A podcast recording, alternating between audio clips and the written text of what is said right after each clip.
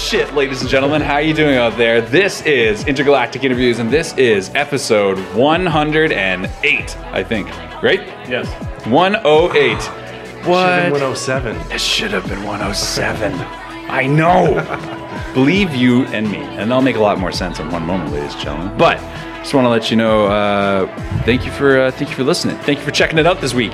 Last week, all the weeks. Uh, the voice you're hearing, of course, is myself, Jamie MD. Some people call me Jamie. Uh, it's my immediate right. I got my co-host uh, Michael Saavedra making his goddamn triumphant return Yeah. uh, from the from the throes of illness. He's doing pretty well now. Are, are you feeling better? I'm, I'm doing all right. Voice is still a bit, Bit uh, bit uh, weird. voice still sounds kind of crazy. I'm like, right. yeah, All that right. sounds like you. That's good. Uh, and we got C Mart behind the boards, and uh, our guest today.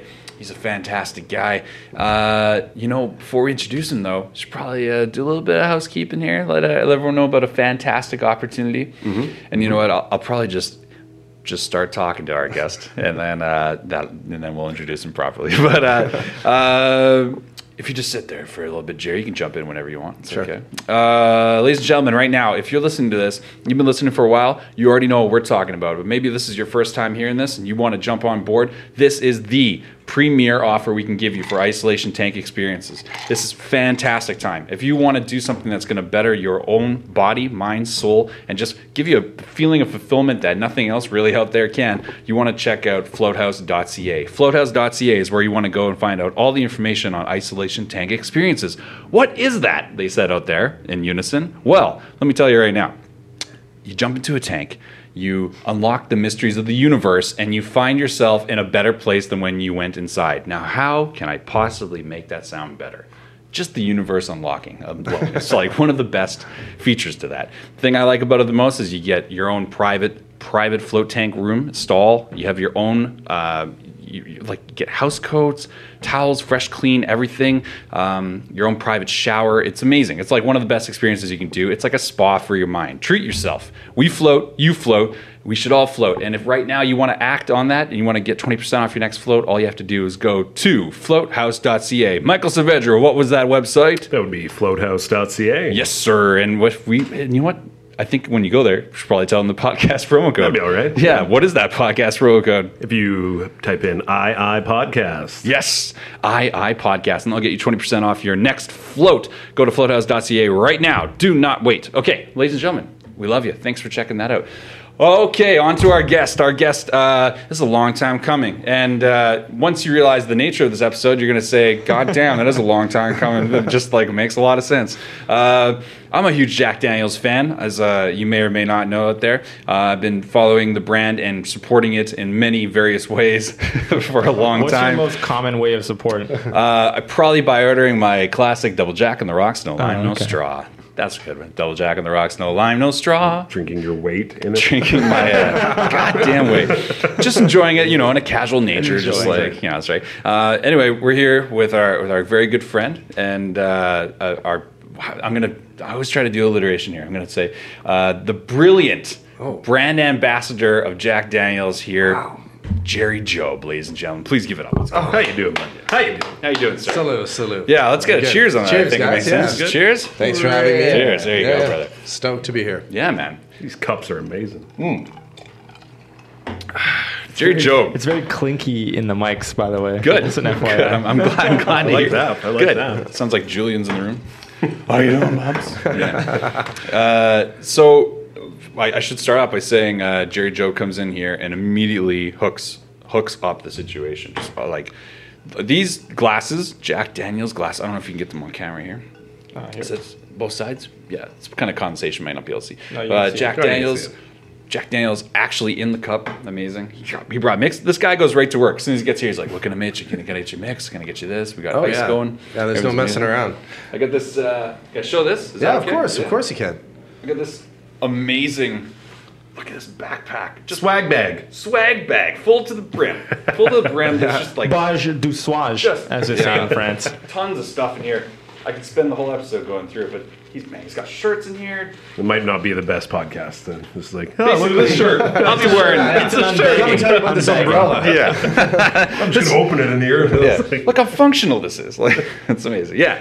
Uh, sir, how are you doing? I, um, I'm I'm really good. we're Yeah, so happy to have you on the show, man. It- I'm it's really like- excited to be here. Yeah, dude. Finally. but it's it's been a it's been a long time coming, but we got everything everything cleared at the highest levels. Uh, yeah, that's every- it's a 150 year old brand, and you got to go through the uh, the jump through the hoops and make sure everybody's cool and everyone's happy with you know. uh, I certainly appreciate everything. that. So we're stoked to be here. I like sure. the idea that uh, on some level, intergalactic interviews came across someone's desk and they're like, "Yeah, okay, Oh yeah, no, somebody in Louisville today.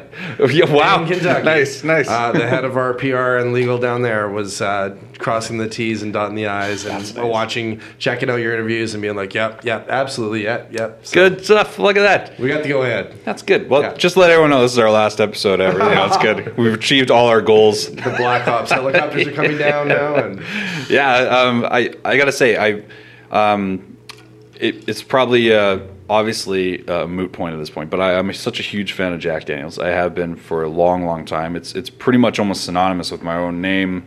When I, I'm I'm some people have a hard time uh, being bought for with, with like gifts and stuff like that. It's like for me, there's like Jack Daniels and the Habs. It's like I like two things that people are like, okay, those, like I like I know he likes those things. Um, Jack Daniels for me uh, is just uh, a different kind of alcohol experience. I some people like to drink beer and it's like a like a social casual thing, and and of course I love Jack Daniels in that manner. But there's something about sipping Jack and just I don't know. It's it's just puts me on like another level. Like well, it certainly resonates. Like especially, um, especially when you go down there. When you go down there, it's um, when you're down at, in Tennessee and Mm-hmm. you're at the distillery and you're meeting these people, and then you come back a second time and they know your name. Yeah. They're, they're not even like paying attention to what you're doing. They're just saying hi to you. They're yelling across the grounds of the distillery, "Hey, Jerry!" And you're like, uh, "Hey, Goose!" Like, Yeah. it's very small town. It's very um, Hey Goose.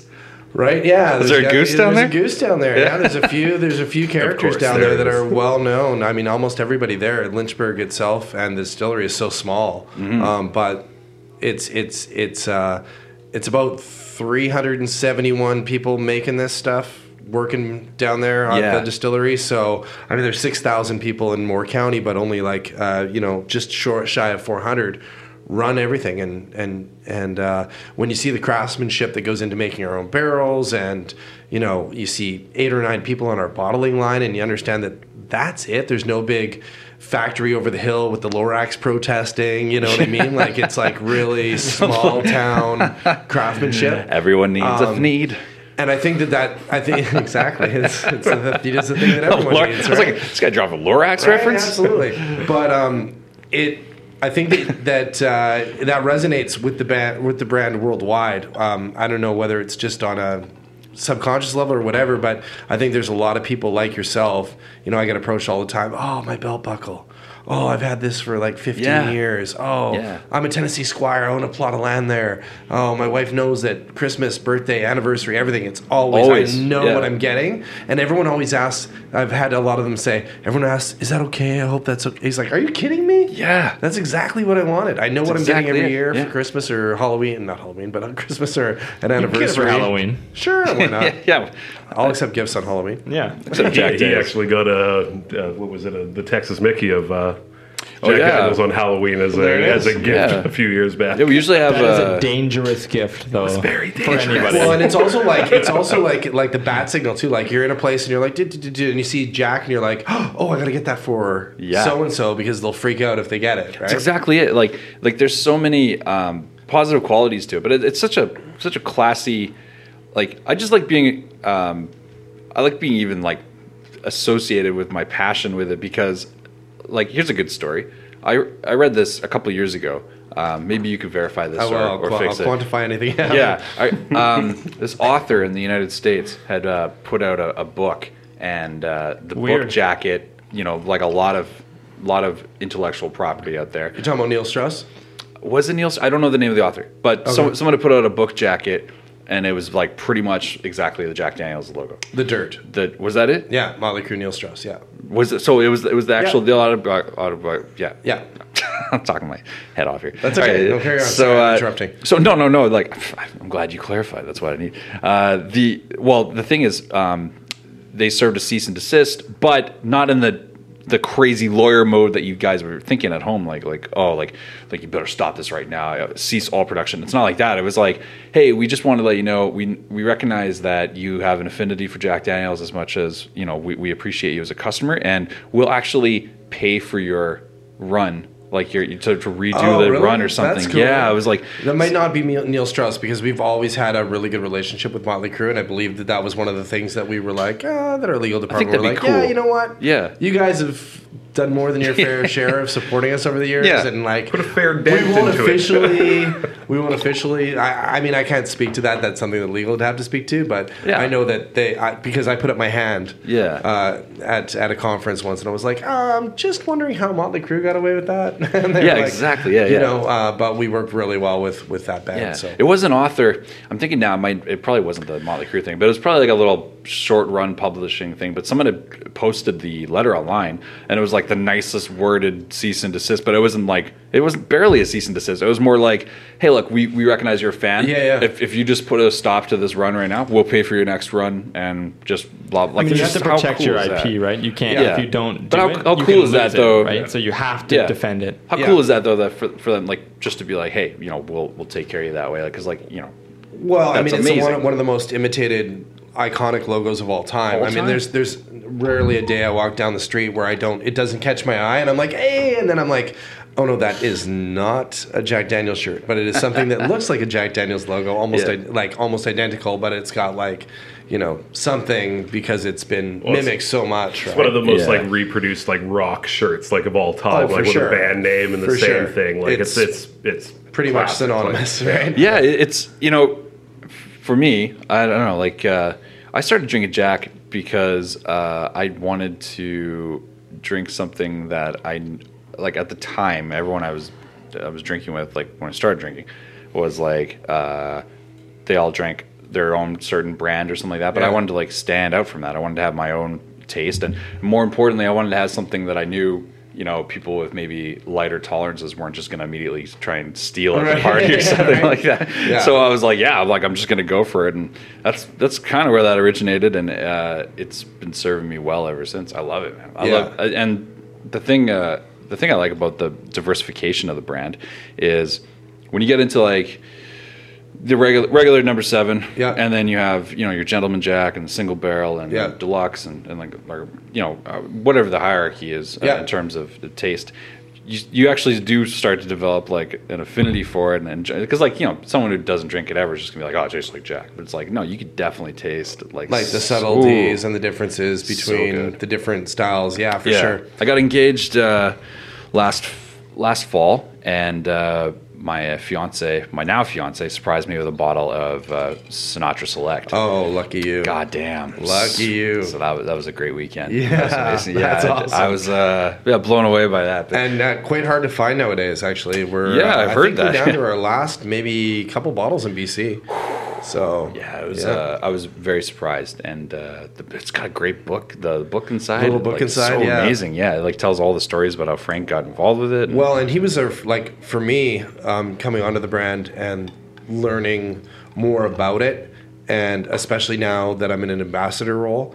Like he was our very first ambassador. Like when he first discovered it through Jackie Gleason. that's yeah, yeah, yeah, yeah. he was sitting with Jackie Gleason. He's like, I want a real drink, and Jackie Gleason was like, Well, you got to have Jack Daniels. Yeah. And he had never heard of it, and back then it was this small fifty thousand case a year kind Mm. of rural little brand, right? And we spent the next thirty to fifty years catching up with demand because of Sinatra.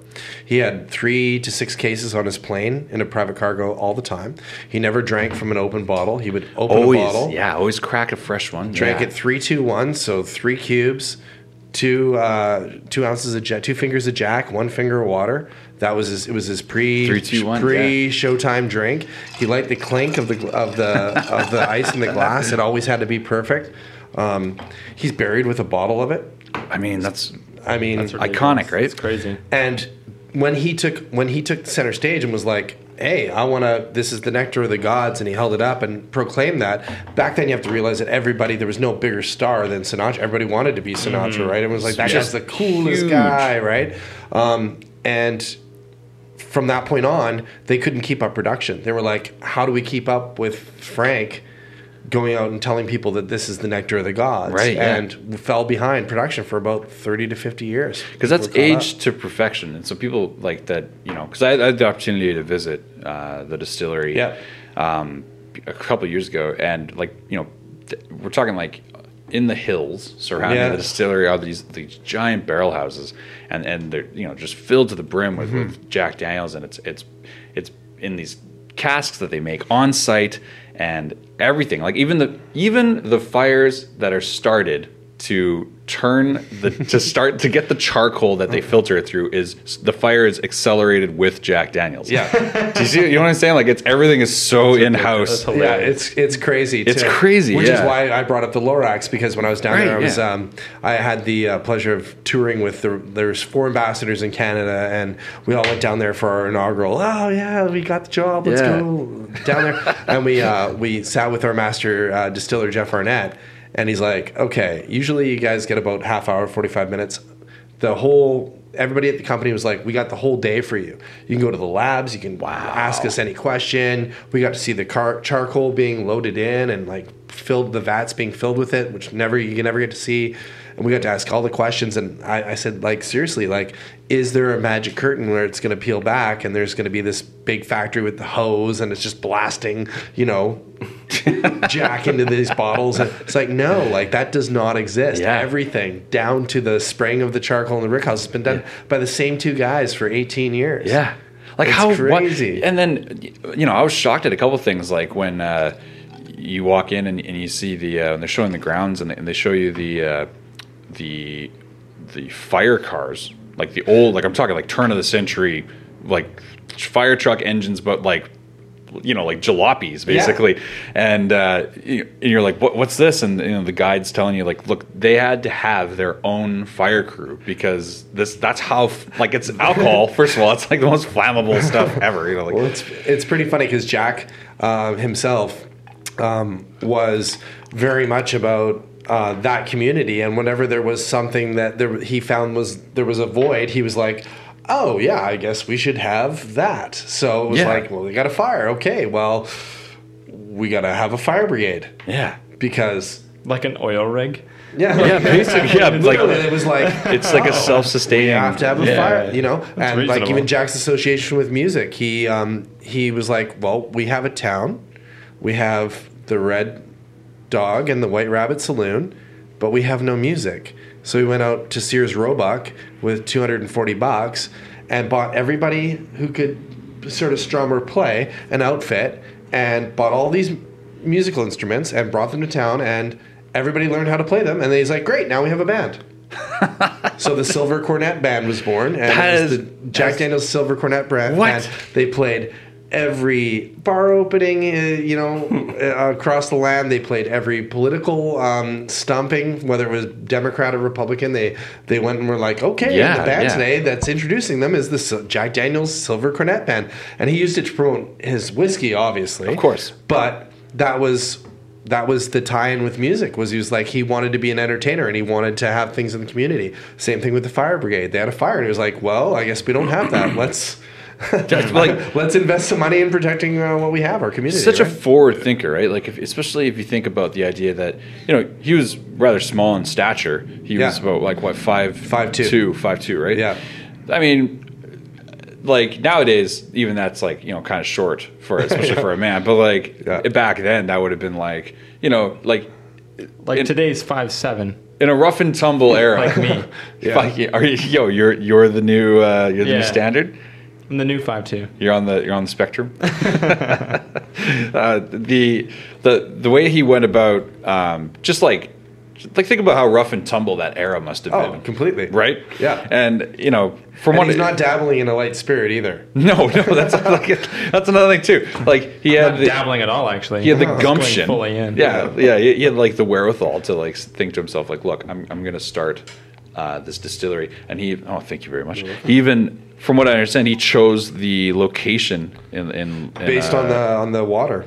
based on the stream, right? Yeah, based on the on the pretty on the hollow and uh, the limestone beds found within. And it's funny because um, if you uh, obviously you've been to the distillery, but you'll see on the side of the distill, it's really funny going there because you just have this preconceived idea that this is some monster factory with you know probably guys in suits everywhere, and and you go there and it's like it's so like small town like not to say that's not professional but it's it's small town craftsmanship hard work and blue collar Yeah. like you see the hose still coming out of the creek bed Yeah, which is like the cave astonishing. filter like feeding the water right into where we make the stuff right and that that limestone cave um, cuts down on all the minerality right takes out all the iron Mm-hmm. right because if you had iron present in a whiskey when you're aging it obviously you're gonna get rust and sediment and all that other stuff Yeah. and it just rots everything It just this does not exist. Uh, It's it's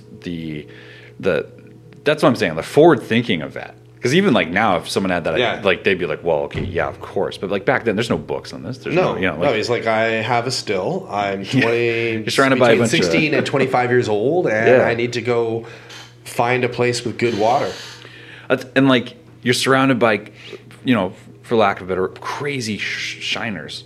Oh, that, yeah. that are just like, like that, that's that's one of the crazy stories I pulled away from my visit down there was, as you as you uh, head down the road towards the distillery, you you start to notice all the uh, f- uh, foliage and trees start turning black. Yeah. like black, black, black. Yeah. and and uh, you're you're like it's just kind of subtle at first, and then it's it's all encompassing, and you start to realize that everything around you is like this dark, dark black. It looks like Sleepy Hollow. That's exactly the best way to describe it. Yeah. That's exactly the best like way. you're about to get Headless chased, horsemen chased by running the headless horseman. Headless horseman. Yeah, it's like everything looks like Ichabod Crane's coming to town, Mm-hmm. and and you're looking around, and you start asking like like what is this? And they're like, well, this is a natural process from from the still. Like every time Yeah. uh, the still, it's very natural, but it's also, from what I understand, it's very safe, right? It's, it's Oh, not, completely yeah, safe, Yeah. yeah. it's just like a protective cover. Nothing's kind It's of like a, it's like a black, Yeah. black fungus that, off. that black like fungus of it- that coats everything. And Yeah, that's black how they fun- used to track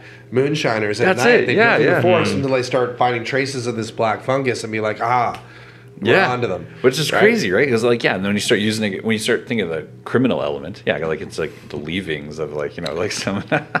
One of the coolest things about Jack, though, is that like you talk about how forward thinking he was.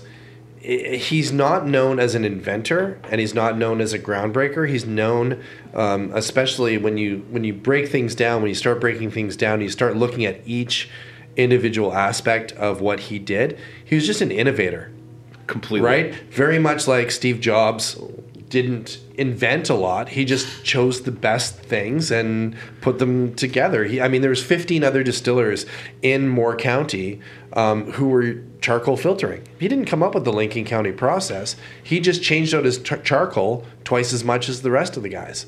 That's why his whiskey tasted better.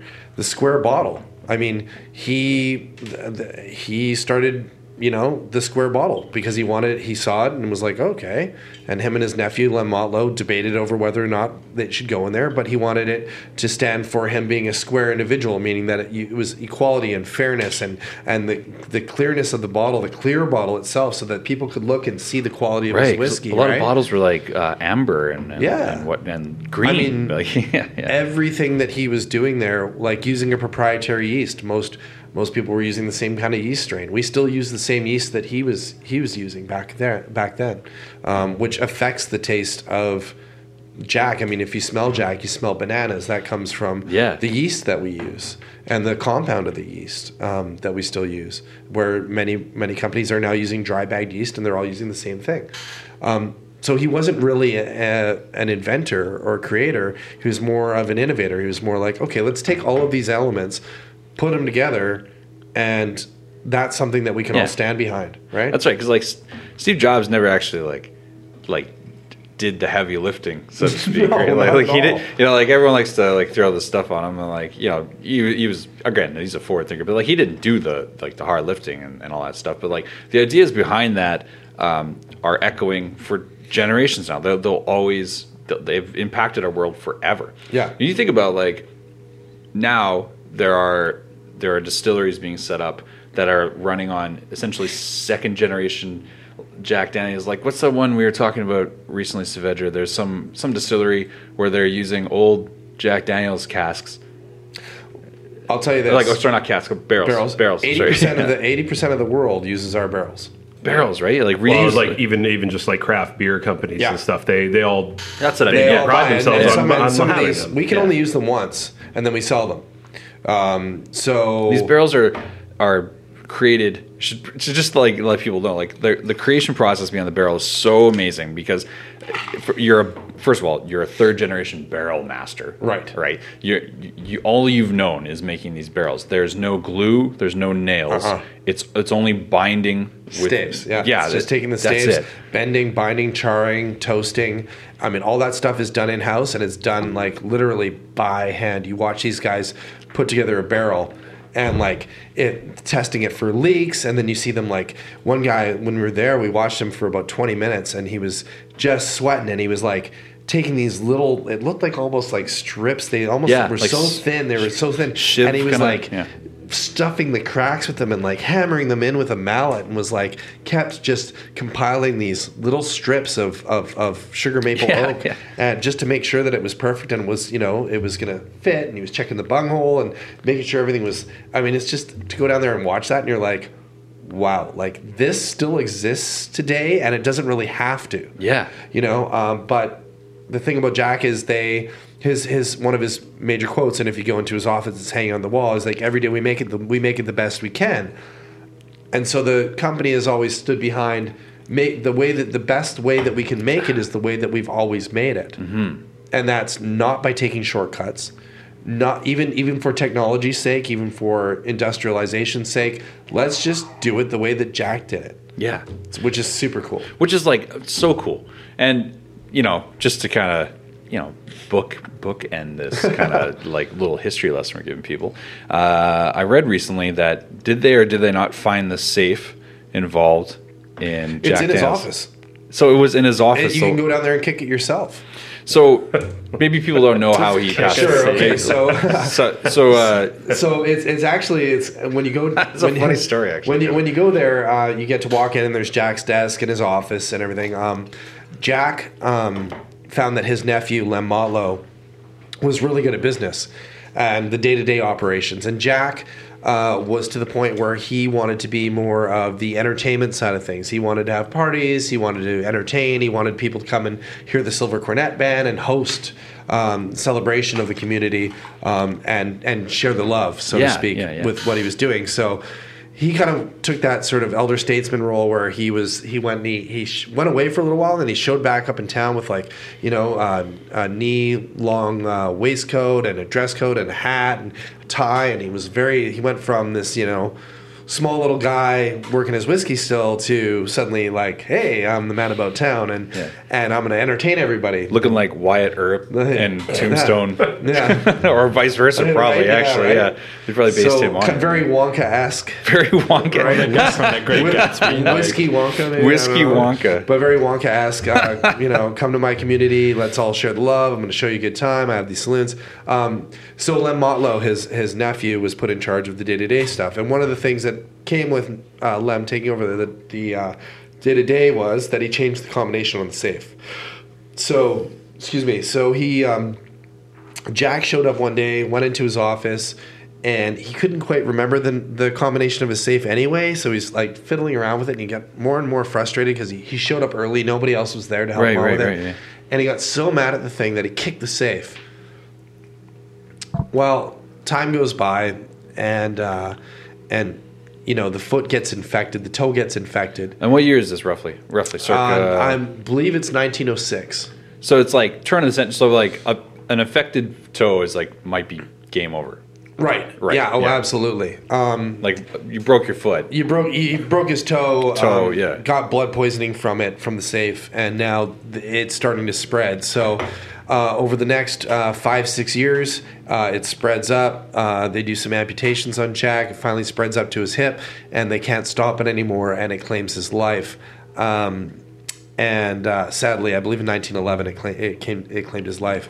Um, but the two ironies of it are well, one irony and one sort of inside joke, I guess, and one and the third cool fact. Yeah, I which hope you say this part because what I said earlier, it's a funny story. Now it sounds like I'm just laughing story. at his demise. Real piece of shit, The, the running gag at, at, at Jack Daniels, the running joke, they'll tell you this every time you go there is so the moral of the story, folks, is don't show up for work early. It just might kill you. Yeah. Uh, the second irony of it is if he had soaked his toe in his, in some of his own whiskey, it would have saved his life. Wow, I didn't know that. Yeah, I guess that makes sense. Yeah, right? it would have Yeah. disinfected the toe and it would have it would have saved him. Uh, and third is that the actual black label, like you have, to, uh, along with the clear bottle, back then uh, the labels on all the bottles were white, Right. right? Um, the actual black label on the bottle is said to be designed by Lem Motlow to kind of um, memorialize, Like mourning. mourning Yeah. uh, the passing or the upcoming passing of, of I didn't know that. of Jack, of I Uncle didn't Jack. know. I do know that you know, especially the bottles that are bottled on site, like at the White Rabbit. Yeah, yeah. You know, like the they're green, right? The green labels. I Mm-hmm. yeah, the what- green the green label goes to support our troops makes in the sense. states. So They're basically our not troops. not our troops, but well, they're uh, no, they're, when I speak for the company. I speak for the troops. Yeah, that's right. They're pretty much our troops Yeah. up here in Canada too. I, I don't think you know there's well, they, that's, they, that's not much of a stretch. The Until thing they about- invade us. How dare you? Oh say my gosh. How dare you the say thing about Jack is that it's got uh, it's got a panel of tasters. It's not it's not aged. There's no age statement on Jack. It is aged, but there's no age statement on, on Jack. We don't bottle it according to an age. Mm-hmm. Uh, we do a cross section, uh, blending and a tasting with uh, people that have been tasting it all their lives, including uh, uh, Lynne Tolley, who's uh, Jack's great grandniece. Um, and they decide after a certain amount of blending what is Jack Daniels. I have a cookbook signed by her. I think. Mary Yeah. Miss Mary Bobo's. That's right. cookbook. Yeah. Yeah. it was a Mary Bobo's. Uh, uh, that was one of the best dinners I've ever had. Did you have the fried chicken? I did have the fried chicken. Yeah. One of the greatest dinners I've ever had in my life. It's Yeah, it's fantastic. so good. My fiance and I were, were down there, and it was just one of the most amazing. We went immediately from uh, from the distillery right across the. I mean, don't have to walk very far in No, that town, yeah, but uh, yeah, right across the way, went right and sat down to dinner, and one of the most amazing experiences ever. It's just beautiful. It's people. yeah, Pretty mind blowing how small it is when it's you get there. yeah that's what I'm, when you were saying earlier about like just how if you think about the global impact that Jack Daniels has Yeah. on, on this earth and, and culture um, and like you're saying the the amount of people involved that actually make it and and when you see the process like you're saying like there's no giant hose cauldron nothing No, like that there's no no machine pumping out barrels. no at There's all No, like, no no it's like it's all hand you know it's like if you think about that comparatively if you look at like I don't know like Dell or like Chevron or Yeah. or like or Apple or something like that, where you're like these Different these industries. yeah these major major brands that are like having this pop culture influence that are like they look what they have to do to have that type of level of influence, whereas like Jack Daniels is like just this tight cohesive unit that's been doing it the same way for Well, I think a years. similar you know? comparison would be like classic beer companies, right? Like you look at like a Molson or uh, Alexander Keith, whatever, Yeah. and like yeah, they have a tradition of what they're doing, but again, you pull back that curtain, and who knows? Like the full process is is not as you know traditional as you would want it to be, right? Like, Right. It's like giant vats of giant things, and it's Yeah, they have their original. Like in. some of these people, um, But there's the some, idea of some it. of these companies have their original story that they go by, Mm-hmm. and then you go there and you're like, oh, okay, but now you're this gigantic Well, beast yeah. of a machine. Yeah, yeah. And you don't do it that way anymore. And you know what I Well, mean? you like you've can got if you want to keep that profit you've margin. got your history, your kind of your your museum walkthrough, and then it's like the reality. With Jack, one of the reasons that I stand proudly behind it is you go there and you have the kind of museum factor of it, and then you go and you're like, and it's still this small, mm-hmm, and they still do it. like it's it's and it blows me away. And it blows me away how uh blows me away how knowledgeable you are. Obviously I, I mean i'm sure it's part of the gig obviously but like you're you could tell like you're not just these aren't like uh these aren't uh cliff notes for you you're No, you know they're what you're talking not about Speaking points or talking points. Um, even even when we talk about, um, even when you go down there. I mean, there's a commercial out right now called Our Town, and you can look online and you can see it, or it's on TV quite a bit, and it's showing Lynchburg itself, Mm-hmm. and it says this is how many people are in Lynchburg. or this is how many people make Jack Daniels, and then they show the town, they show all the people that work there, and then it's got the empty field with all the empty chairs, and it says, "This is how many people will brag about it." Yeah. And that's literally the attitude that we carry when we go out globally, when the company goes out globally. That's kind of how we, you know, you're, I'm representing 370 plus people down there, mm-hmm. you know, that just go and do this because their great grandfather did it and their grandfather did it. dad did it, Multi-generational, yeah. right? Just you know, and you go down and you talk to them, and they're like, "My first field trip was here, and this was more important than my first day at school. I was going to see where my dad worked, and my grandpa worked, and my great grandfather worked, and I knew one day that I was going to get to work here. You know, like, and you're That's like, incredible. "Whoa, Yeah. okay, cool, all right." That's incredible. You're real people, you know. when, when did said- you, when did you get on with them? Lynchburg as a town name. It's a little Lynchburg, intense. yeah. It's Yeah. a little intense. Well, it it has like a long-standing history. Oh, I back know, I'm then, just saying, so it's it makes sense. When did you town. get involved with? I got involved. Um, I've been with the company uh, for a little over four years now. I worked in the Okanagan as a rep for their parent company, Brown-Forman. Brown Foreman purchased Jack Daniels in 1956. Um, I worked for them with all brands, with all their brands. They're a small portfolio, but the key one being Jack Daniels. right. Um, but I was really Jack centric and Jack focused. Um, and I relate to that. What's that? I relate to that. yeah. and then um, I left the I left the company for about nine months to go do consulting, and I told them that if there was ever a chance for an ambassadorship, that I would come back in a heartbeat. In a, of course, right. It just so happened that the day before they p- posted the ambassador role, um, my contracts ran out. Wow. I had more contracts set up, but I had fulfilled my contracts that I had already done with my consulting, course, and I was yeah. like, okay, thank you very much. And it was renegotiation time of my contract, and I chose not to renegotiate, and I chose to move on and see what was next. And I had a whole bunch of other offers to go do consulting in various parts of the world and locally, and I just. I, I joined LinkedIn that day, and the next morning the job popped up. I was like, LinkedIn, what is this notification? Jobs for Jerry. And I looked at it, I'm like, Jack Daniels brand ambassador. And he never went a day again without 10,000 LinkedIn emails. Yeah. Oh, LinkedIn is the worst. Well, that's what I thought it was. I didn't want to join, and I was Yeah, coerced. They were. I had ran into some friends, and they knew that I had just finished my contract. They were like, "Go on LinkedIn, join LinkedIn." I'm like, "Yeah, maybe." All right, I will.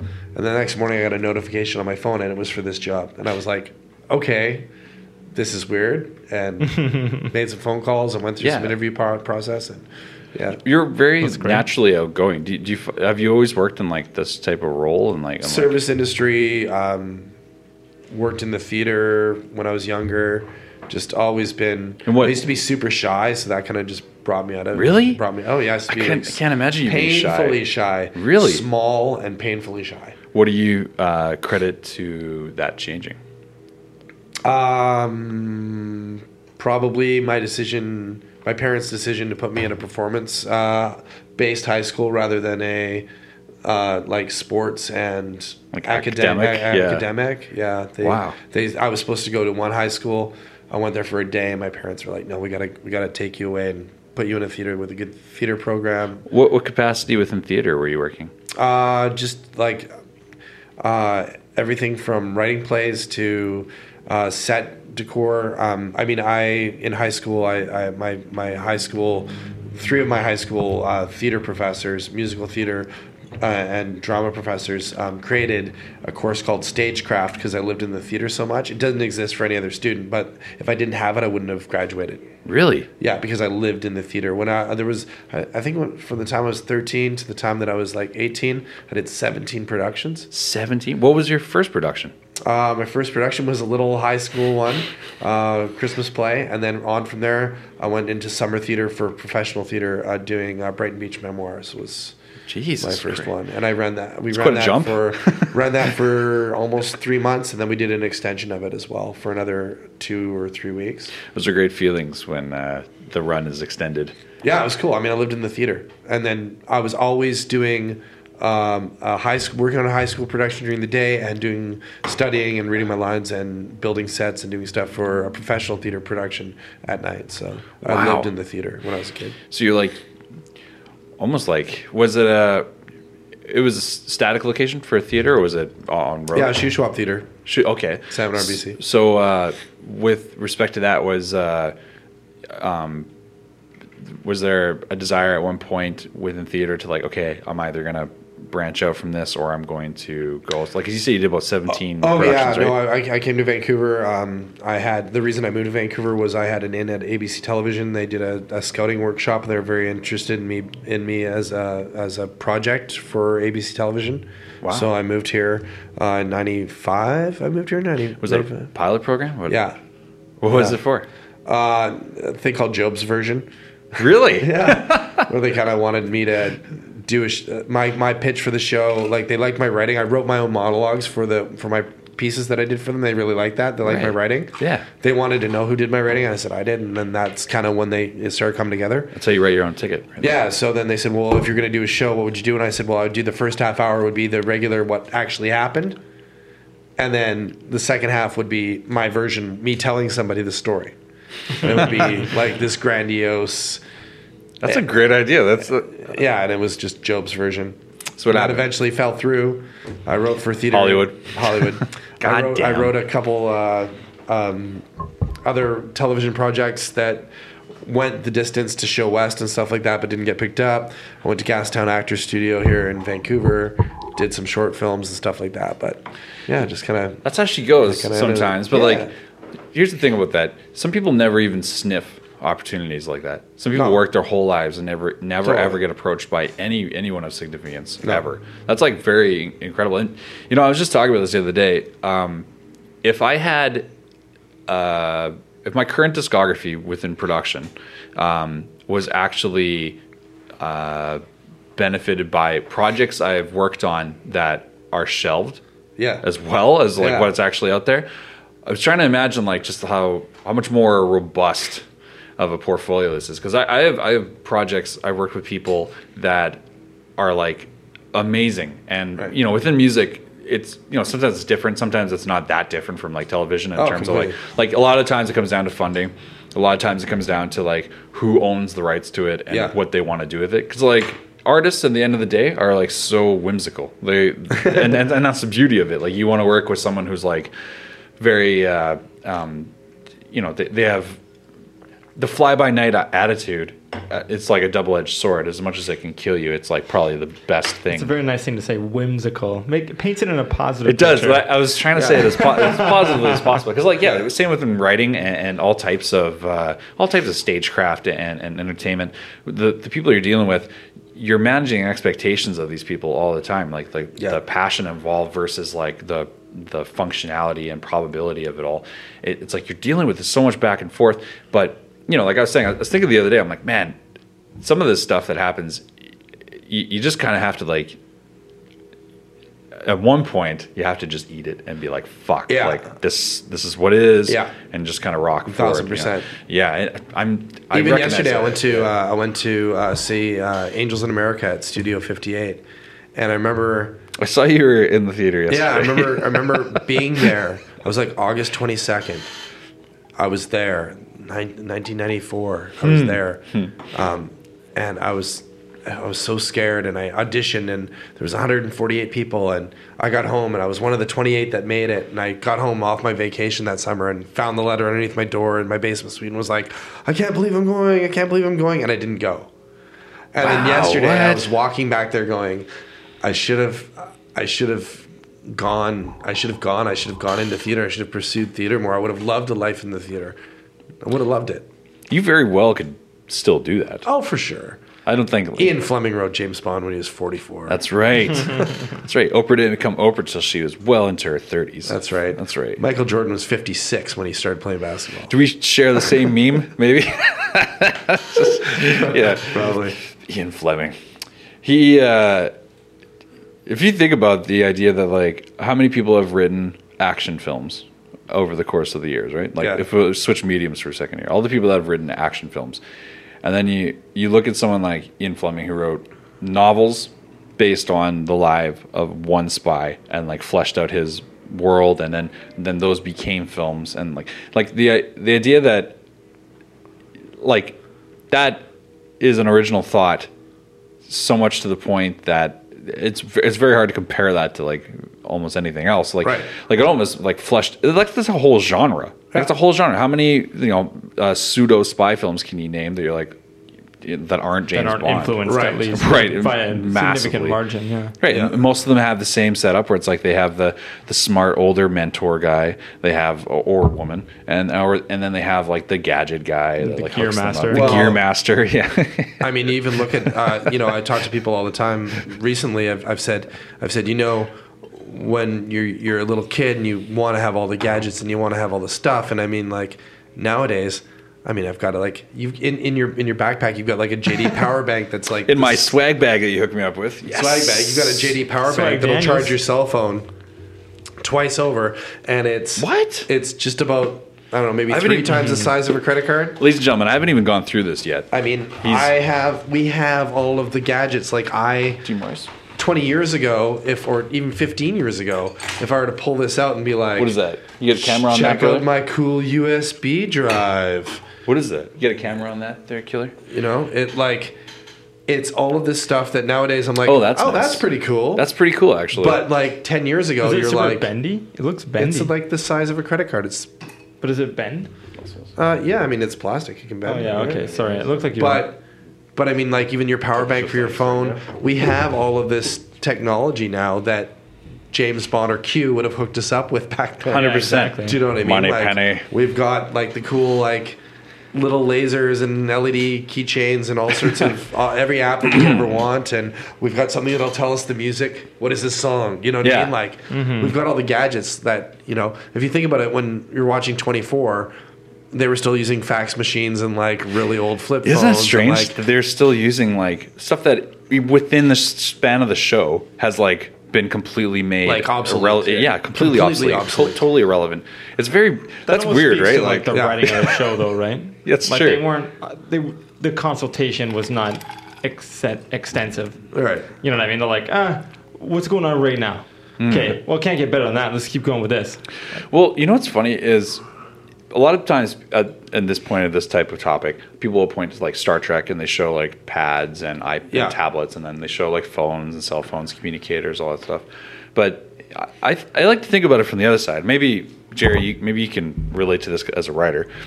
Uh, the the forward thinking that it takes, you know, back to that point, the forward thinking it takes just to have, like, you have a futuristic setting, Right. Right. So when you're doing like on-screen hails, where you're having video chat, things we are using now, and like Skyping and things like Yeah. that, Skype is like such an amazing tool, but its day-to-day use for some people is like you may as well, you know, it's like Yeah. it's like Non-existent. very, yeah, it's, it's almost like not as Applicable. Right. But here's this technology that's like totally capable of replacing all facets of like our old technology, but we're still using certain things. I find that fascinating about human like human selection. Like we use like it's like a phone. A phone will always be a phone. Like these guys give me shit because I still call them. It's Okay. annoying. It's Like annoying. I, I'll, you- I'll call well- them. I'll be like, "Hey, show tonight is rescheduled to this, this, and this." You're like, "Just text, Text me. me. Yeah, Yeah. Right? but I'm like, I don't want to text you because if I text you, then you're you might not get it. If I I call give you, a- I, I let my have a I g- have a read receipt. Mm-hmm. I let you know that I've read it.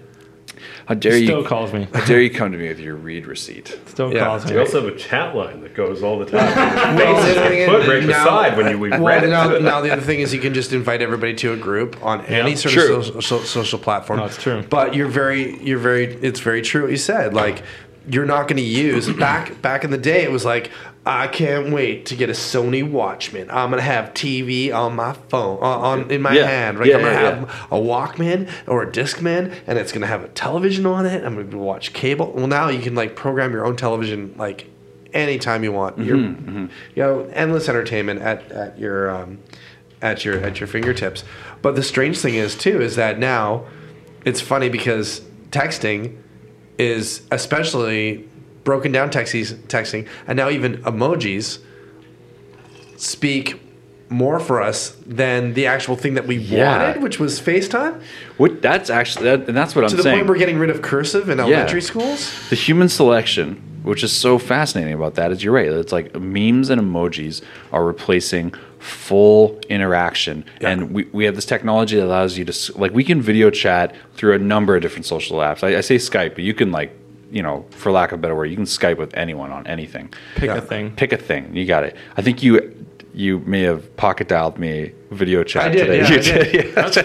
And I was like, I was like, oh, Jerry Joe, uh, he wants to he wants to have a video And chat. there's Right. his keys. Yeah, yeah. I was like, hey, let's go. Hopefully. it's just like keys. got Just like, pocket yeah, I gotta go to this goddamn podcast tonight. It's like, yeah, no, the uh, Podcast? The idea though, but like, yeah, those emojis. Back to Star Trek. There's a great episode, The Next Generation, the uh, uh, called Darmok.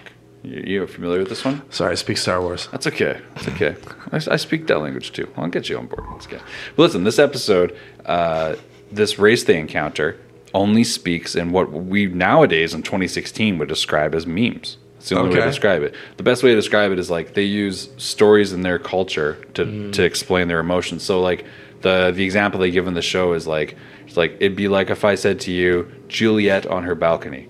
You know that we're talking about love, Yeah. romance, that kind of thing. But they're speaking in like these full like phrases like Oh, they're phrasing it out. Darmok and Jalad at Tanagra, like all these like crazy whatever phrases. But that's like kind of what our culture is right now. We're like Right. turning this weird thing into like like if you But it's see universal language in that way. True and, that, It and that, transcends like our dialect.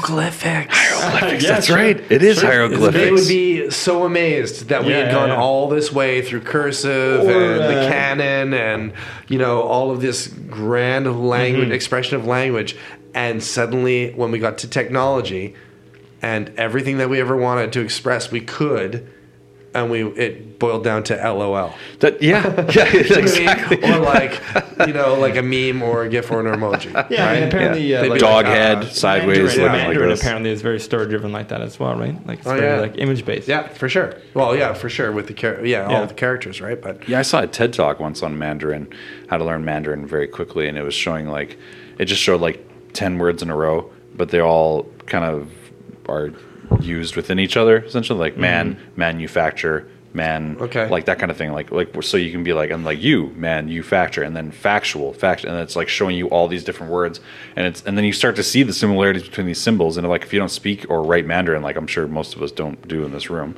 it, you start to see like oh okay oh that doesn't actually seem that complicated, and then once you start to understand the meme culture behind it, it's mm-hmm. like it's pretty wild. But stuff like Language is so powerful. it is very, very powerful. I think. What do you think the next step is? Do you think we we become so isolated within a virtual reality that we no longer determine that we're going to collectively evolve, or do you think that the next evolution is that we we collectively evolve and forego concepts like language and, and we just go right to thought.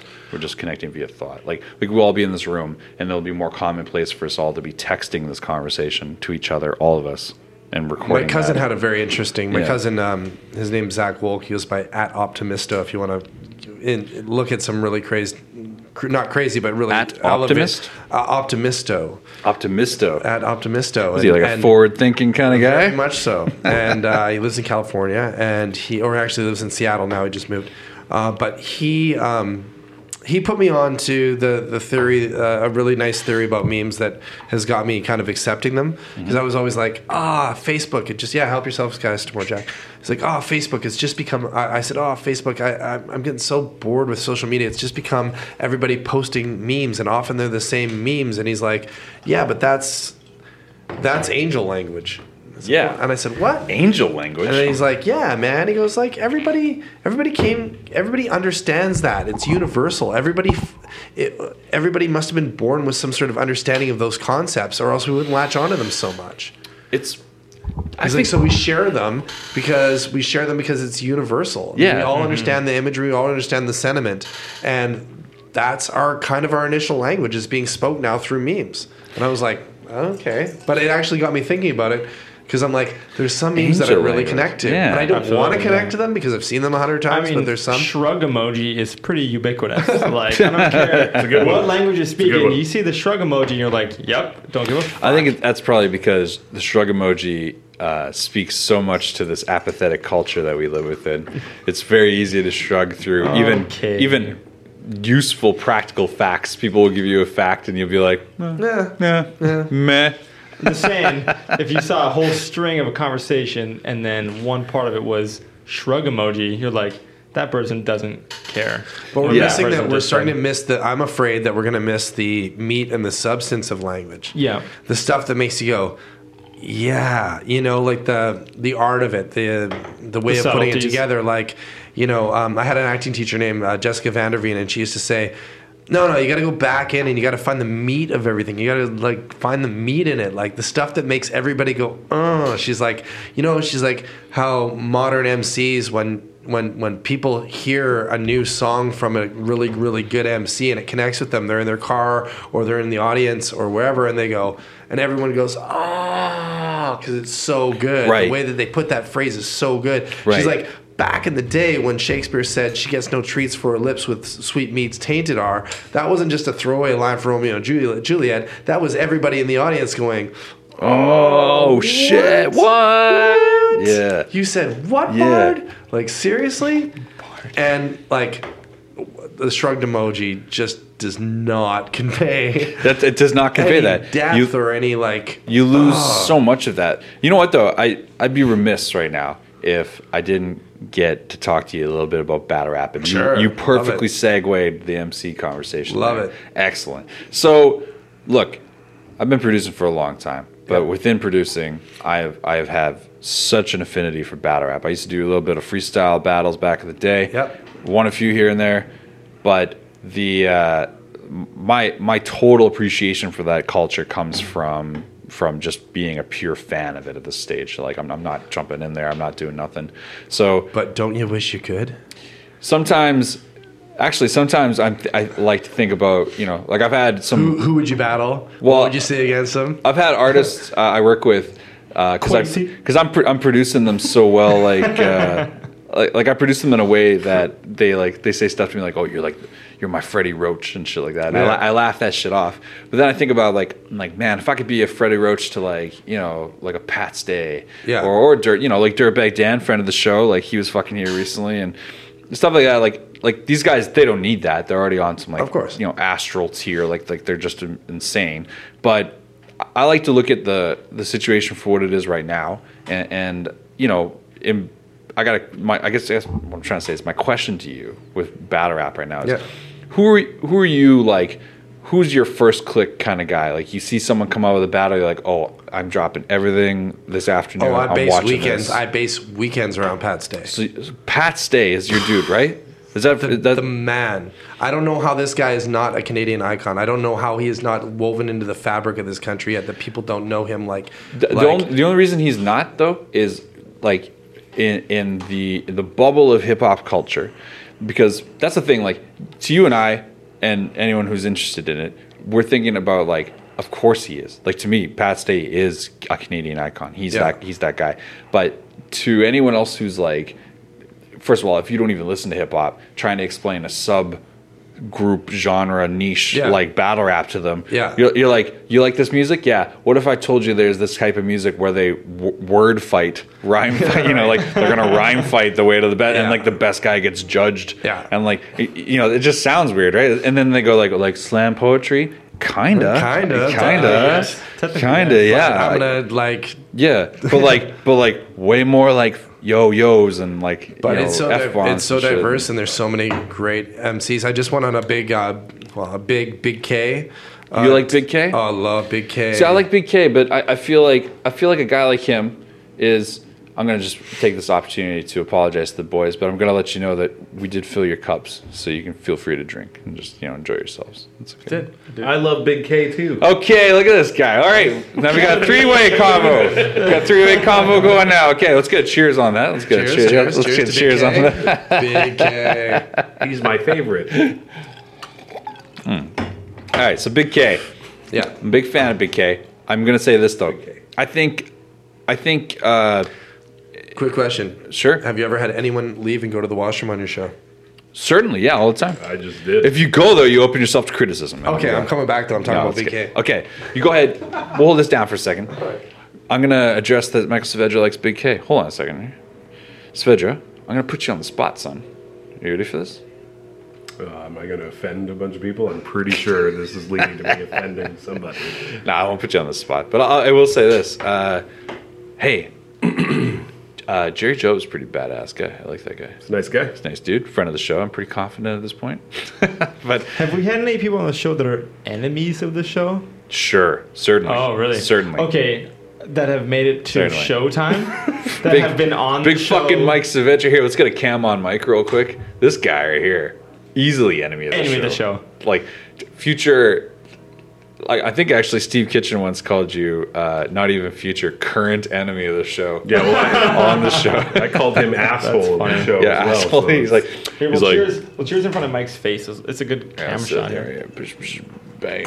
Boom. How about that, eh, Jack Daniels? Right, right from the rep there. Nice love. Lee. Oh. How about this But though? we're at uh, an hour if you want to know. That's cool. I was actually thinking we'd go a little bit later, just because we had a lot of history lesson in there too. I, I like Absolutely. I like Jerry talking about uh, you know, uh, It does. I theater gotta say, background. is it pretty. does sound like Jack Daniels is a master marketer Mm-hmm. over time. He's innovative as fuck. I mean, like marketing wise, though, he obviously identified. think about that. It's mo- like- the most iconic brand ever. Right? yeah, but I mean, even Big nailing K. down uh, big Big K, one of the most iconic, iconic brands, brands ever. ever. the film actors and stuff like that. Like, I don't know. It seems like definitely didn't stumble. How did Big K invent the K hole? Holder now wipes his head with a dirty sock. I'll tell you what. Uh, I'm going to say this. So, look, I I'm speaking from from a, a, a fan of battle rap for many years. I'm not I'm not a guy that just got into it or something like that. Yeah. And, and like I've participated. I've, I've known the history before the show. We were talking like how'd you get into it and stuff. We're talking like WRCs, jump Yeah, off, Element League. Element League. Like like we've been in we, we can recognize you know there's a lot of knowledge in this room. So here's what I'm gonna say. I personally think that Big K is a very talented guy. I think he's a very talented battle rapper. I think that the way the crowd loves him is like a very true, honest point. He has like he has these lines that really deliver well to the crowd, and I totally recognize that. What I I feel like is the drawback here is Yeah. within the battle rap community, not speaking about King of the Dot, KOTD, mm-hmm. with not not including KOTD. If you look at URL, it's Smack. If you look at like any of these other leagues, you know, within Don't Flop even, there's this idea in the general consensus of the community where they want to champion somebody. They want someone to like be the guy that can be unbeatable and beat everyone. And, Right. and just like any other competitive sport, it, it switches all the time. Like we were talking a little bit about combat sports earlier. Mm-hmm. It's it's usually you know the eyes of the world will fall on one guy. Like right now, you can say like Conor McGregor is that guy. Like the people Sure. want him to be that. As much as people hate him, people love him. There's Sure. like it's, pretty polarizing. I think with Big K, there's this idea that there hasn't really been a white rapper, street white rapper, mm-hmm. who's capable of getting both white, black, and brown all on the same side mm. in terms of, of, of enjoying it, you know, uh, uh, the culture in one point. Because you can look at guys like Disaster, who's like Sure. one of the fucking best ever. Just Sure. like just incredible, incredible skills, top to bottom. Amazing guy. But he's show. I'm sorry, Karen. I'll let you finish that thought. Well, uh, just in comparatively, I'm just saying that guy. He's he's transcending those racial lines. Whereas, like, I feel like Big K's rise is like kind of a holdback to that those like racial divides, where like people are looking at someone like Big K and they're like, this guy could eat. You know, and they name off names. They're like Arsenal, and they like, like you know, like, like they, they name all these, and you're just like, okay, like yo, he's fucking crazy good. But like, I'm not I'm not putting him over dudes just because of that. Like like there's a couple battles I've seen of him where when you watch footage online, if you're not in person, sometimes that doesn't translate the well Sure. same well in video. I recognize that. But like if there's some battles you see uh, online and you're like that's weird how much the crowd is gassing up this guy. Like this guy is Sure. like, like you know, it, it just it doesn't you know, it doesn't translate. Like you know who I felt bad for recently? if I could if I could point out crowds gassing up people. I was watching uh, Charron and uh, Bonnie Godiva Yeah. this past weekend. Yeah. I was a little late to it, but uh, I watched it this past weekend. It was about 3 a.m. Just just fucking cranking it loud on the spot, and uh, I'm watching this, and I'm like, man, Bonnie's like landing some fucking crazy haymakers on Charron, and like, yo, I like Charron, like like knowing the guy for a little bit, right? Like uh, like just through whatever, and uh, like he's dope, and he was fucking just it was it wasn't even close. I understand that, but at the same time, Bonnie's fucking landing lines, and Oh, yeah. like the crowd's just like not giving it to her, not that that. Like it's like, yo, how about some fucking respect for like uh, a battle rapper who comes into someone else's hometown Sure. and battles them at the biggest event of the year. Sure. Oh, yo, and oh, oh, and by the way, she's a female. Like you know, I mean, like that kind of thing. Like there's just no. She's got Carter Deems next Oh, dude, this weekend. Do you like Carter Deems? I love him. I think uh, Temple Tap. I invented that. he's he's, uh, he's he's all right. Yeah, I like Carter a lot. Dude, he had that line about because he's had some seizures uh, issues those last couple years or whatever, and uh, he had some line about, yeah, I, I'm I'll shake that off or something like that. Yeah. And I was like, God damn, that's Yeah. and that and that's what we're talking about the subtleties of of lyrics, the things that don't. Uh, translate with memes is like that the meat of it like Yeah. what, like what are you really saying like the words you're using the Yeah. choice it's it's amazing and I think battle rap is the, maybe the maybe the final frontier of that, or the last kind of like bastion of that. I think um, because I think that like especially like with my job being an ambassador, I'm out five six nights a week, so I'm out in the club, and I know that when trap music comes on, I'm like ah, it just rips my soul out. Like from going to a place like I was at the Waldorf this weekend, and they're playing like. I don't know. They're playing all this great stuff. They're playing, um, you know, um, like uh, uh, great Pharcyde tracks that aren't the main track. They're playing "That's When You When You Lost" by Souls of Mischief, and I'm like, am I really in a like Damn. modern kind Where of were you there- where were you they played "That's that? When You Lost" or um, uh, "Other Fish in the Sea." Yeah. they're not playing the like the lead track. Where- they're playing like the B side. This where is the were you? Waldorf this weekend. Waldorf, yeah. yeah. On Saturday night, I stopped by there, and I'm like. Really, like this? This is this is they're playing. Were you there? So many good nights like that around Right? right, And now. I'm Like, like, there's so is many good. DJs And out right now of a that are sudden, doing that here all in of a city. sudden, at some point, they decided, okay, now it's zibba divida divida do. And I'm like, oh, feel like I just hyped like, you in that song. it. We you just, made you up. just had me so stoked that you know who those people are. I had uh, somebody playing uh, "Do It to the Crowd," and I'm like. More, I went up to him and requested more King Shamik. I was like, "Please, can you play some more King?" Damn, Shamik? King Shamik, I'm like, son. I'm like, thank you for very much for playing uh, the, the greatest hits of uh, Twin Hype and King Shamik. Can you play some more King Shamik? For Just me? fucking Right? throwing this Just out there. nerd, right? Yeah, just throwing this out there. King like- Shamik. He was killing himself live. He was like, more King Shamik. You're so funny. And then it was seven to divin to divin to do, seven to divin to divin to do. Jerry Job, like, Jerry Job, your your mumble rap uh, impersonations are spang Spot on. spot on, Spot on. fucking I dead. a spot in trap. Did you like that? I did you like that? I was able to hype you on a song you were making up as you were doing it. I like that you had it in. Um, Actually, I've heard. I've heard I'm pretty sure I've heard that song at Yeah. least four or heard five that I'm times, confident. so it's- Right? It's I'm not not tell you- joking. But I'm with not battle joking. rap, it's like it's like you've got two guys. They're a cappella. They have written for each other, which was back in the day it was huge. No, I mean I'm, I used to compete in Sound Wars here at UBC back in the day. Like, and it was like if you couldn't like when I got to Vancouver, I was like I was a really good MC written, but I didn't know shit about freestyle. Like and delivery. If you could not freestyle. Like Right. I get in a cipher and I'd spit some like bars, and guys would be like, "Yeah, okay, like that's good written stuff," but they'd be like, other guys would be like, you know, doing the palm gesture to me, like, "Who is this kid?" Like, Rittens. Get Yeah, out of here with your rittens. And it was like, okay, now you got to learn how to freestyle. But now you'd be a god. Now, But now, what, but what, that's why that's why when I saw Pat in the Elements League and I saw I saw you know him him him in the Elements League, I was like, oh my god, there's a place for me to compete Mm-hmm. with Rittens, and it's not whack. yeah. Not only is it not whack, it's expected. It's expected. It's expected. And now now it's like all these angles and all this other stuff. I I don't know. For me, I, I, I don't like it. Like okay, Big K Big K as an example said, well, excuse me for actually rapping. Yeah. Right? That and see that's where I'm like, I'm like, yo, undeniably dope. He's like not how could you, slowing it down. He's not repeating stuff. I hate how people like like school bus, lunch kit, wheels on the bus go round and round. You know, like they repeat. like that's the thing. There's a Kid Twist line from maybe like one or two World Doms ago, and he said like he's like Against slow John it John. Can we down. call Just kidding. Dum-dums?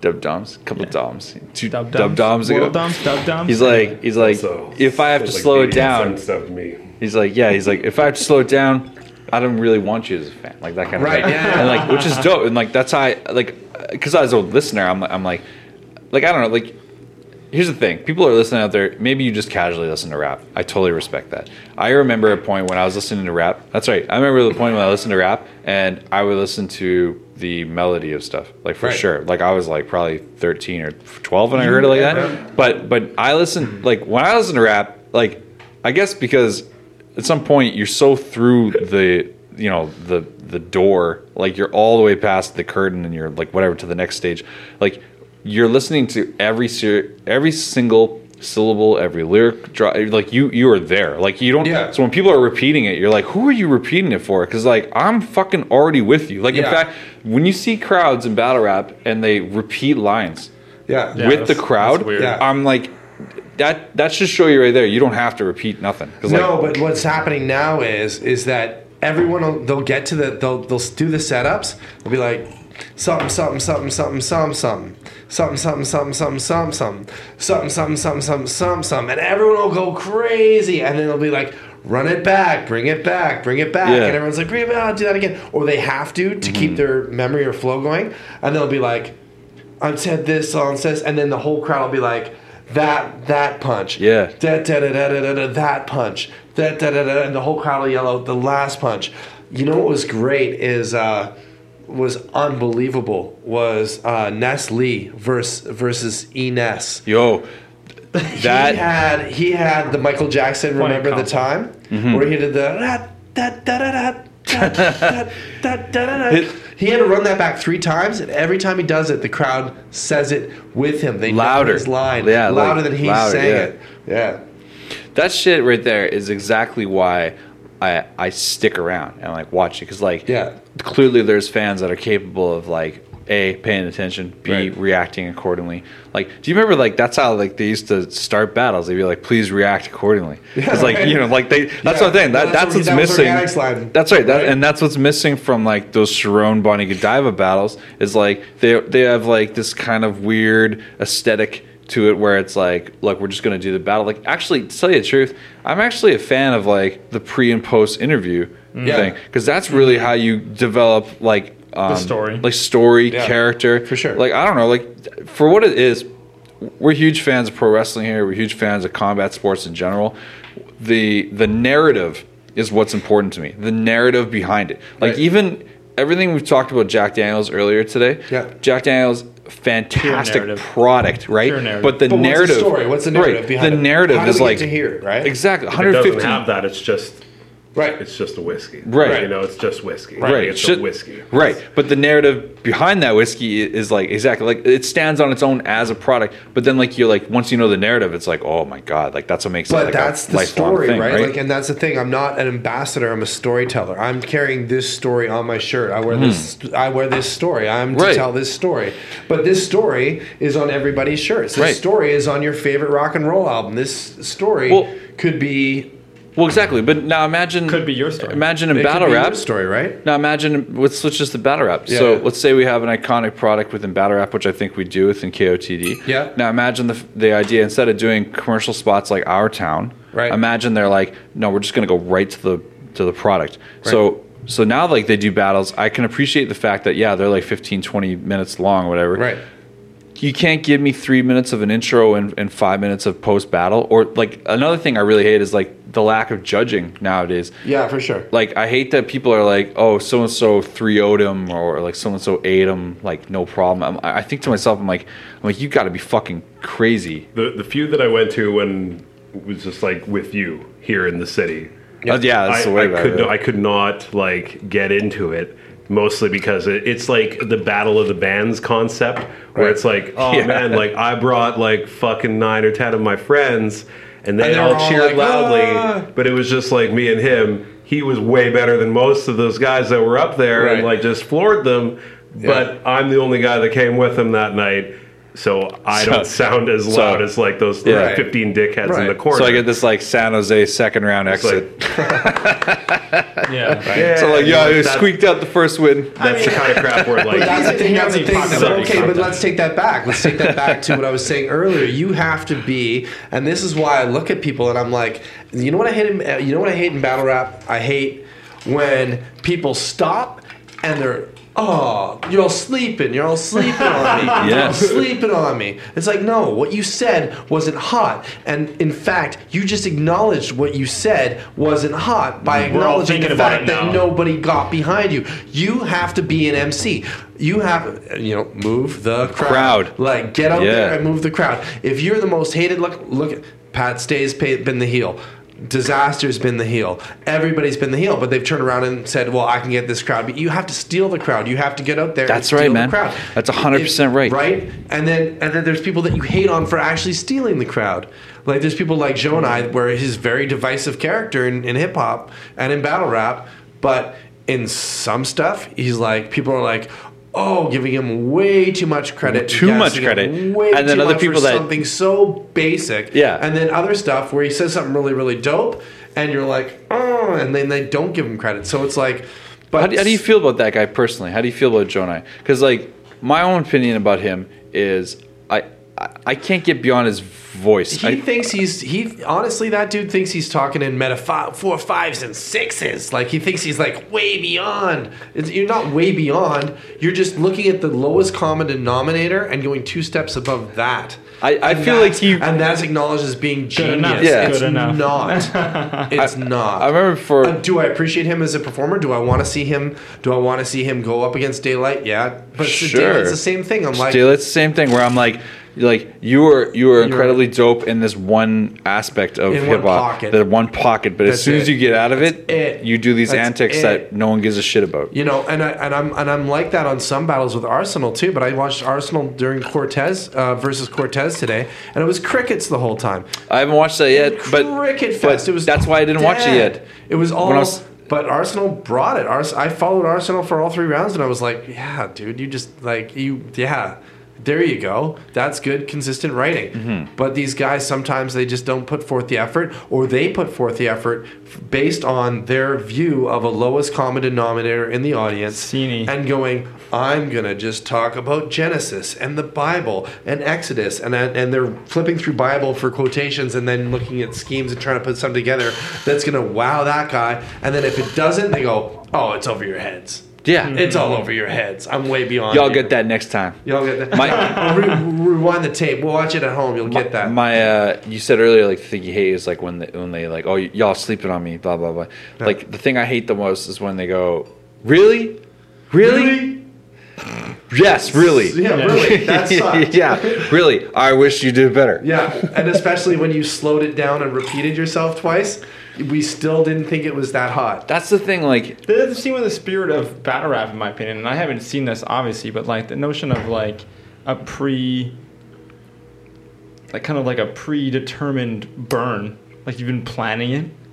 Like maybe you busted out. I mean, originally, like, like, like maybe the- I'm way off. Well, base. no, like for well, it's not that off base. Like what you're describing is like how it was. Like that's how it used to be. Oh, okay. Yeah. Like nowadays, I it, see. It, like we're talking about the. It's funny we say this a lot, but like the the best comparative value in battle rap nowadays is MMA. It's the best way to Mm-hmm. Yeah, describe sure. it because you have cards, you have promotions, you have interviews, you have people that are like drawing more than other people. they've like, here's, but their- here's their the other move. here's the other thing. Along with MMA, when you first started out, you had this dude's crazy style and that dude's laid back style Yep. versus this dude's cool cadence versus this Mm-hmm. guy's freestyle ability. And now it's all become okay. This guy's This let's we all have to fit in this sort of format where it's like, Mm. okay, now I'm gonna do gun bars and I have to like show you how big my ratchet is. Yeah. And Do you I remember can- when Fred? This is one of my favorite moments ever in the two on two, Grizzlemania two, I think. Okay. was. And uh, it's like, it's like uh, Fresco and Real Deal versus Yeah. Franchise and Star Eater, Yeah. formerly known as. Uh, I hate yeah. that dude. Well, I love that guy. I hate That's that the thing. dude. That's why I love him. That dude is so But yo, Oh. Fresco does like the big, ooh, the big gun bar. Yeah. Ratchet, something about Ratchet and Clank. Yeah. He pulls out the, he's like, pull out that Ratchet and Clank, and the rebuttal of that is perfect. He's just like, yo, what kind of gun is this? It's just like, like what kind of gun is like? It's bow like, gun. Yeah, It's like bow gun, shoot bows. the machete spray. exactly, the, the machete spray. What? It's like what? DNA is uh is his own fucking topic for sure. But like, Yeah, he's I guess like a mixed up young cool J. to kind of like to kind of pull things into perspective though Yeah. I, I think what we're saying is we both appreciate uh true lyrics for what they are. We appreciate strong deliveries and strong performances from MCs. I don't really think there's any room out there in this climate where like look, just in podcasts, there's a quadrillion podcasts out there. You can choose anything. If you watch us every week, God love you. You're the fucking best. Yeah. But like if if you look at like battle rap, dude, you're already fighting with everyone that just listens to music. Yeah. You know what I mean? Like like you already have to be that much more fucking compelling, that much more entertaining. And that's why originally when you're like Pat Stay, in my opinion, he's a first click kind of guy. Like I click, like I see a past I Stay base battle, I'm like, a fucking rights. Like you got a pay per view coming up, dude. I, I plan that shit just like I Yeah. watch the UFC. I'm like, I'm like, oh, 205 in New York's gonna be crazy. Fuck Yeah. yeah. Oh, do you know this is coming up? Blackout's coming out. Da, da, da, this Yeah. kind of thing. Like I watch it like that. Yeah, and I'm not saying that you know, like Pat hasn't let me down in certain things, like the Serius Jones battle. I was like, oh, you just, oh, what are you doing? See Right? th- that, like, yeah, even that, like he. but still, like, there's guys like him that can be so on beat. Like his his third against Calicoe is brilliant. Like he does so many things that are, have such great. Like when he breaks into cadences and he has stuff that I can uh, flow to, and then he switches and does all that kind of stuff. It's like it's like okay, now as an MC, from an MC perspective, you you've got that uh, factor. Yeah. You've got me going, uh, right? Like you've got me going, oh my god, like you know, you've got me, you've got my jaw on the floor. Charron has a couple of those moments, couple of them, but not not as consistently as I want. as consistently. No, Like he's got like- way too much, way too much in his in, in everything, and then he's trying. I. I, I find Charron to be too predictable most of the time. Yeah. Like just just as Sure. a writer, I'm sure like people that don't write any type of music or any rhymes or anything, which is which is ironic because he's best when he's unpredictable. which is amazing. His, his freestyle games, and that's one thing. I'm like, I'm like, whoa, because sometimes I I reevaluate what he's freestyling, and I think to myself, this guy is like some alien life form. Like he's got some Yeah. other fucking thing. But then when when I check out his writtens. Like some of the stuff he did versus Bonnie, I was like, I know where you're going. Yeah. Right, like as soon as Like, your setup gee, comes in, that kind of thing. It's the same as like within comedy. Within comedy, and and you're like setting up punchlines. You have this like, there's gonna be this like formula where it's like Sure. beat beat beat beat punchline. But there's a beat, difference beat, you know, between like, Larry the Cable Guy and Steven Wright. I, fucking amazing. Yeah, yeah, that's the thing. On the what I spectrum mean? of that, but that's what I'm saying. Like somewhere within that that exact comedian spectrum you just laid out, Steven Wright, unbelievably That's fucking just Larry the Cable original. I'm just saying, like, Yeah, but like no, like Larry there's the like Cable a guy, highbrow sort of like uh, right? And then there's like this very predictable. My issue is with the battle Yeah. rappers who think they're being highbrow, like guys like Jonai or guys like Yeah. uh, like think Temple. about it, think about it. And it's like, no, we didn't have to think about it, nor did you have to repeat it. We got the first time and it was and it sucked. Bring back SoulCon, Temple Tap. I invented that. right? That's what makes that dope. right? Yeah. Even Head Ice, I like him because he's like he'll get weird. Yeah, I love I love Head Ice because you know what I- Ice. Oh, man, you know why I love Head Ice, and and this might sound like whatever. Like I kind of always liked him, but the thing that really endeared me to Head Ice was when he battled Pat Stay, and Pat Stay was doing that like. Shit, I remember we used to drink 40s in jail. Yeah. That kind of shit. And I, I remember watching that and thinking, like, if you watch the footage, Head Ice cracks up and is laughing, is like, That was that's a Like, great battle, Dude, and that's what hip hop is. It's like, man, you just fucking you you burn me so bad, I can't help but laugh. That's word is- to Devin Stone. Watch Organic lose it in that battle. Watch Organic and Pat just go. Organic I, I, that's a rewind point, right? Because Devin Hmm. Stone, right, is like the whole focus of the Pat Hollowhand thing, and then and then and then Head Ice is like, I put that on Devin Stone. Stone, yeah. like, Dude, like, that- remain Yeah. sold out. I fucking So great. I can't tell you how So how well I relate to that, man. Like like I love that so much, and and that's part of the culture I love, man. And tell you the truth, I could probably I could probably say like. You know, speaking for these guys, I'm sure they, they're loving all this combo. But like, I like we could probably do a whole goddamn episode on. on These guys have been very instrumental in, in putting this on the table. Is that a pun? Instrumental? To tell you the truth, Saavedra is a fucking big K fan, and uh, Yeah, you know, right. yeah. Big K, right? That's right. Big time. Big, big, K, t- big K, big time. right? and uh, It whistles you know, like a Nerf ball.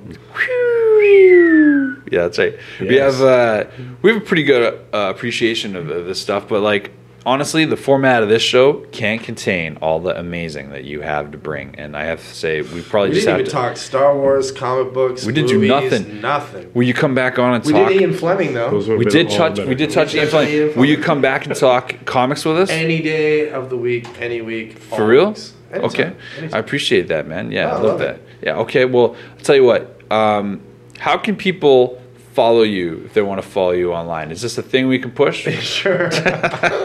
um, you can anything that you do with Jack that is a uh, responsible way and a respectful way of uh, enjoying the product or working with the with the brand. Um, just hashtag I'm with Jack.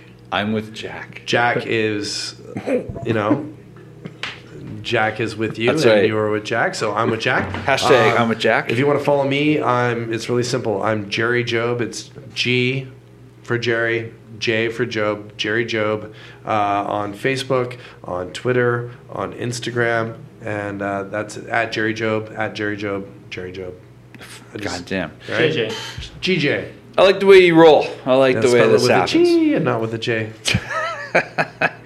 I'm here with Jerry Jobet Yeah, Jerry Job. of Choix Rivier. and um, you guys are awesome. Ah, come on. We're okay. Eh, We six have out a- of ten. Maybe Few- it's three the of Jack us. We're talking. fueled by the guys are JD. awesome. What? Maybe we'll get a little Philip here before Yeah, we of do our little outro. Philip so- Banks, right? Philip- Uncle Phil, little Uncle Phil, Phil. I'm Philip Banks. Philip Banks. Judge, judge, judge, judge, judge, Philip Banks. yeah. Honestly, honestly, you guys are amazing. Thanks for having me. And Oh, uh. You're a friend of the show now. I hope you know so. that that comes with title of like anytime you ever want to come on, anything like anytime, that. man. I don't know how to do this. We'll, we'll bump, Tuesdays are uh, slow in Vancouver, and I'm free. We'll bump other people for you. It's okay. Or is it Wednesday today? I actually don't know. Is it Still Tuesday. Tuesday. Tuesday. Tuesday. I actually don't know. I Thanksgiving actually, threw me off.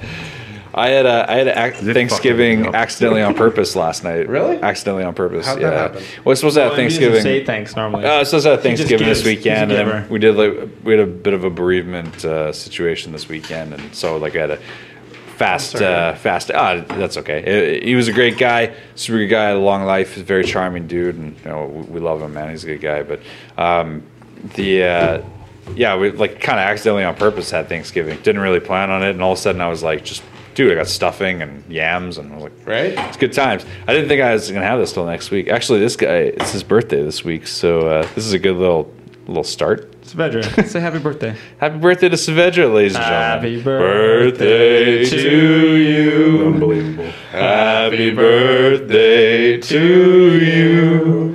Happy birthday, dear Saavedra. And the guy in the window waving. Happy birthday to you. And Manny Jack. That's right. That's right. Well, right. thank you. And Jack Danielle. And Big K. That was pretty nice, actually. And one Big and, K. and one big K. uh, ladies and gentlemen out there, uh, if you want to follow Intergalactic Interviews, you can do so by going to intergalacticinterviews.com. You can also follow us on iTunes, Stitcher, YouTube. We're also on SoundCloud, but God knows how much longer. Always don't cut SoundCloud until Hey, SoundCloud goes out. Just of letting you know it's Still getting good. there. It's still, good. it's still good. It's still good. I listen no. to many podcasts on SoundCloud only. Still good. Enjoy your time then, because you know it's All coming. right, all right. But anyway, our RSS feed is hosted via SoundCloud, so we'll be on there until the end of time. But uh, for the record, if you want to follow us, please go to iTunes. Please go to Stitcher. That'll serve your Follow Mac us on or Instagram. Android. That's right. Even if you have a Galaxy Note 7 that's exploding, we can definitely they- still. probably Cease shouldn't have that. You should not have that. That's what we call if, you have a Galaxy Note 7, Just saying. you call away. for the fireproof box. No, you You get still full- have that. I think they're giving full refunds now. So Yes, that's- but they, they send you a fireproof box Yeah, they- and gloves. They did send you. yeah, they the do box. actually. I was on a flight uh, from Toronto Terrible. A week and a half ago, and they were like, and you can do this with your apps, and do this in your apps, and do this with your apps. Unless you have a Galaxy Note 7, please do not turn it on or charge it during the Leave the plane. Please, for the love of God, do not turn it on. Identify yourself. Mm. You are You're not now, allowed on most flights now. I think. you're now on a list. You're not No. Well, exactly. in the States. yeah. Exactly. I'm glad they're taking care of it because, uh, you know, It's It's a- insane. It's all right. It's only like a what a fucking seven point three billion dollar loss Yeah, for them. I'll tell you what. It's not.